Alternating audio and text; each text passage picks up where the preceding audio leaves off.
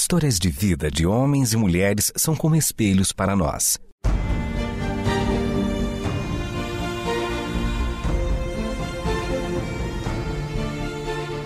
Convidamos você para entrar nas páginas do livro que conta a história do Deus que entrou em nossas histórias. Ouça sobre pessoas que viveram os mesmos conflitos que você e eu enfrentamos e que em Deus encontraram sentido da vida. A partir de agora, você está diante do Espelho na Janela. A narrativa a seguir é baseada em personagens e histórias bíblicas, mas com complementos ficcionais.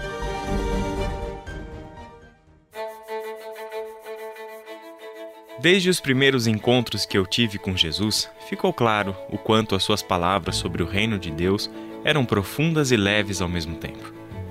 As histórias que ele contava nos revelavam um mundo que jamais imaginamos, o eterno tão próximo das coisas do dia a dia. Na leveza da sua palavra, o Eterno deixava o seu lugar de honra no templo e ia nos encontrar nos barcos de pesca, na lavoura, na cozinha, nos ingredientes que usamos para preparar o pão, nas festas e nas coisas mais comuns e corriqueiras, que nunca antes as havíamos associado a Deus. E assim como uma suave brisa pode trazer uma tempestade, as suas palavras eram igualmente graves. Traziam consigo duras críticas ao mundo que conhecíamos, aos governantes e líderes religiosos, ao nosso coração, tão fechado em nós mesmos. Até ouvirmos o que Jesus tinha a dizer e a fazer, o nosso dia a dia era sério demais. Vivíamos preocupados com as responsabilidades da vida: plantar e colher, comprar e vender, educar e disciplinar, discordar e debater, criticar e ser criticado, planejar e executar. Não víamos problema algum nessa vida. Afinal, são as ações que definem a vida adulta e responsável. Porém, Jesus via sérios problemas com essa vida que definíamos como responsável. Por isso, ele falou tanto sobre uma outra perspectiva sobre a vida. Certo dia, numa das nossas longas conversas sobre as coisas que mais importam, Jesus nos fez enxergar que a vida é mais importante do que a comida e o corpo mais importante do que a roupa. Podemos participar de banquetes de reis, mesmo que a nossa vida não tenha sentido algum assim como podemos nos vestir dos tecidos mais caros para esconder um corpo carregado de culpas e vergonha. Isso não tem sentido. Jesus nos mostrava a sabedoria do Eterno apontando para as coisas da natureza. Nessa conversa, Jesus nos apontou os pássaros e nos perguntava: Vocês já viram um pássaro construir celeiros, armazéns e se preocupar com o comércio? Já viram um pássaro preocupado com a colheita, com o calendário, com os imprevistos que a vida, o clima ou os outros pássaros podem trazer sobre o seu futuro? Um pássaro não precisa de nada disso, pois naturalmente ele é sustentado pelo Criador. E o pássaro nem precisa pensar sobre isso. E enquanto ele voa e vê o mundo de uma perspectiva diferente da nossa, a criação está lá para sustentá-lo em seu voo de modo semelhante, não é o que acontece também com os lírios do campo? Eles não voam como os pássaros, nem podem ir atrás do alimento como os outros animais. Não se preocupam com as suas vestes, tampouco se importam em como serão vistos e avaliados. Os lírios do campo jamais se preocuparam com o que vestir, mas nem mesmo o mais rico e poderoso homem se vestiu como um deles. Nem a mais bela e charmosa mulher se compara à beleza simples e magnífica dos lírios do campo. Com essas e outras palavras, Jesus nos dizia: Vocês enxergam a vida e a si mesmos com demasiada seriedade. Vocês fazem parecer que tudo está no controle de vocês, de modo que vivem fazendo coisas e mais coisas para garantirem que a vida jamais os pegue de surpresa e que os seus planos de futuro sejam plenamente realizados. Vocês pensam, brigam, discutem, desejam e cobiçam coisas porque querem estar no controle e ainda chamam essas coisas de responsabilidade da vida adulta. Vocês fazem afirmações tão categóricas sobre a vontade do Eterno, mas vivem como se ele não existisse. É por isso que os pássaros e os lírios do campo desfrutam mais da amizade do Eterno do que vocês. Nós refletíamos nas coisas que ouvíamos dele.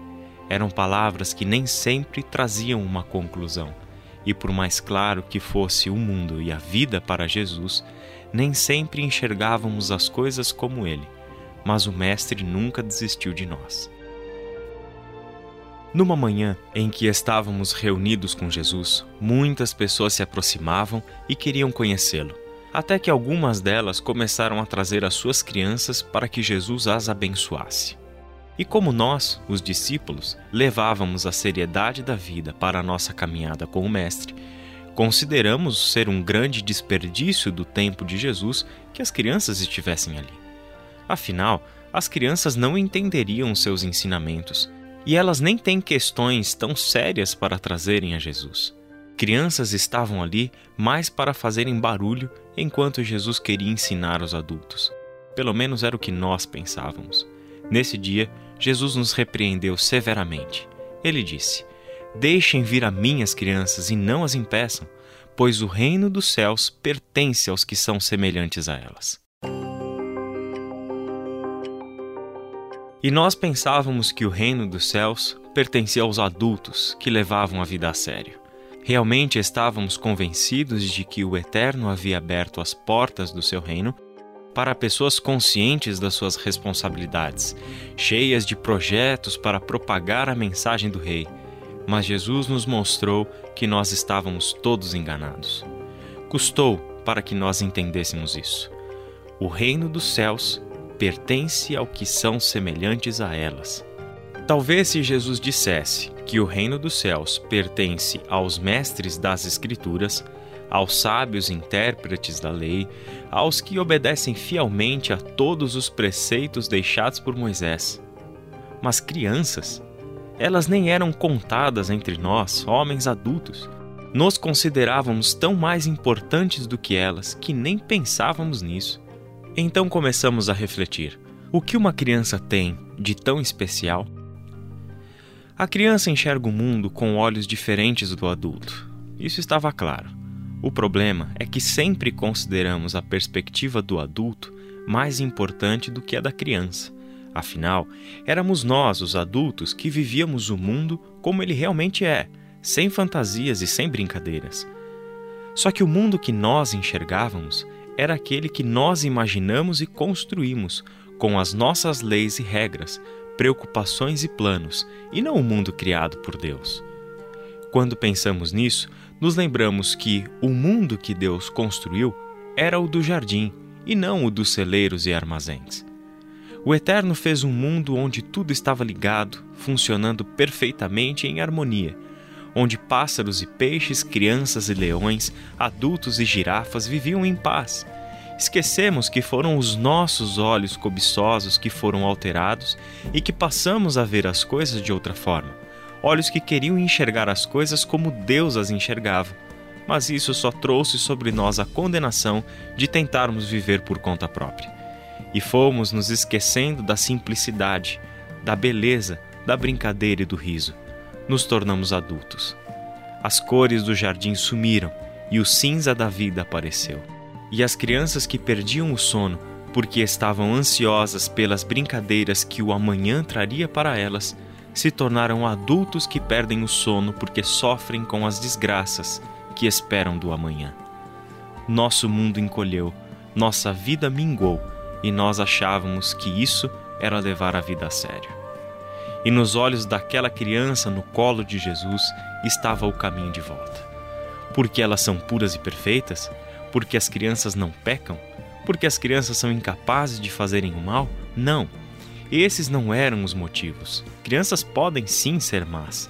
Crianças pecam, embora nem sempre tenham consciência do que seja pecado. O convite para que fôssemos como elas era para que enxergássemos o mundo como elas o enxergam. Não existe nada mais importante do que brincar. E as crianças levam a brincadeira muito a sério. Aquilo que pensávamos ser as coisas mais importantes e sérias não fazem o menor sentido para uma criança.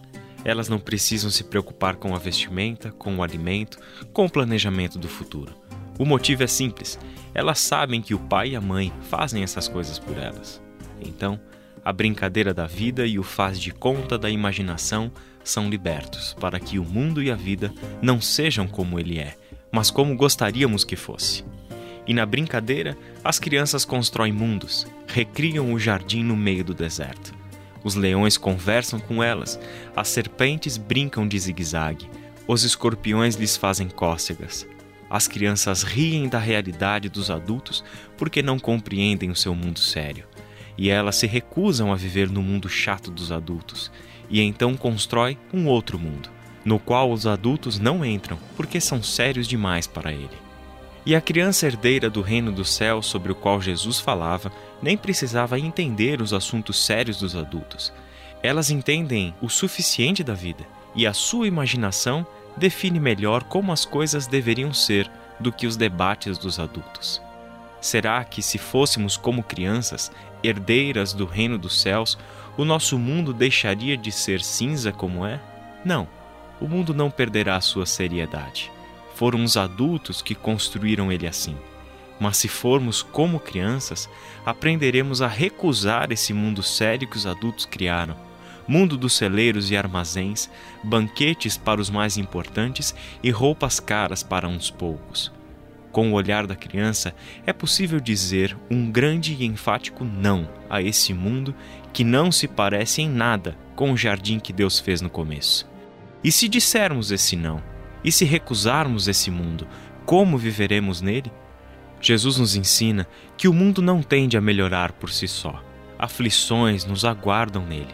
Porém, a criança herdeira do reino dos céus ensina aos adultos que é possível viver no jardim enquanto estamos no deserto, e dessa maneira é que começamos a plantar um jardim no deserto, a fazer a amizade com os leões, a brincar com as serpentes, as crianças nos ensinam a sonhar com um mundo mágico e, de repente, tudo se transforma. Talvez você ouça essas palavras e pense: tudo isso é fantasioso demais. O mundo não é assim, a vida não é assim. Ver o mundo como uma criança é irresponsabilidade. Você tem razão. A vida e o mundo não são assim. Mas lembre-se de que não se trata de como o mundo é, mas de como o mundo pode ser.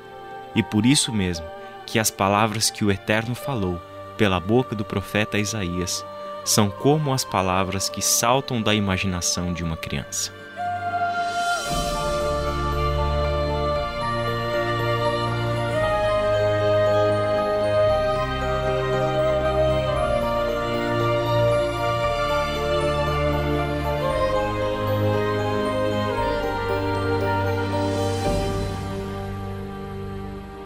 Lobo viverá com o cordeiro, o leopardo se deitará com o bode, e o bezerro, o leão e o novilho gordo pastarão juntos, e uma criança os guiará.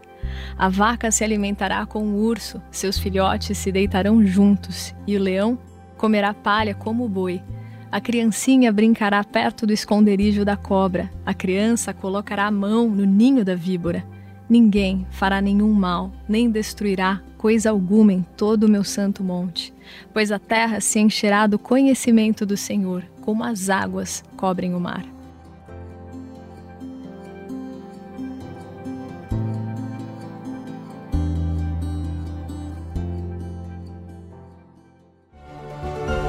Este foi o Espelho na Janela um programa baseado em personagens e histórias bíblicas, mas com complementos ficcionais. Escrito e produzido por Renata Borjato e Israel Mazacorati. Realização Transmundial.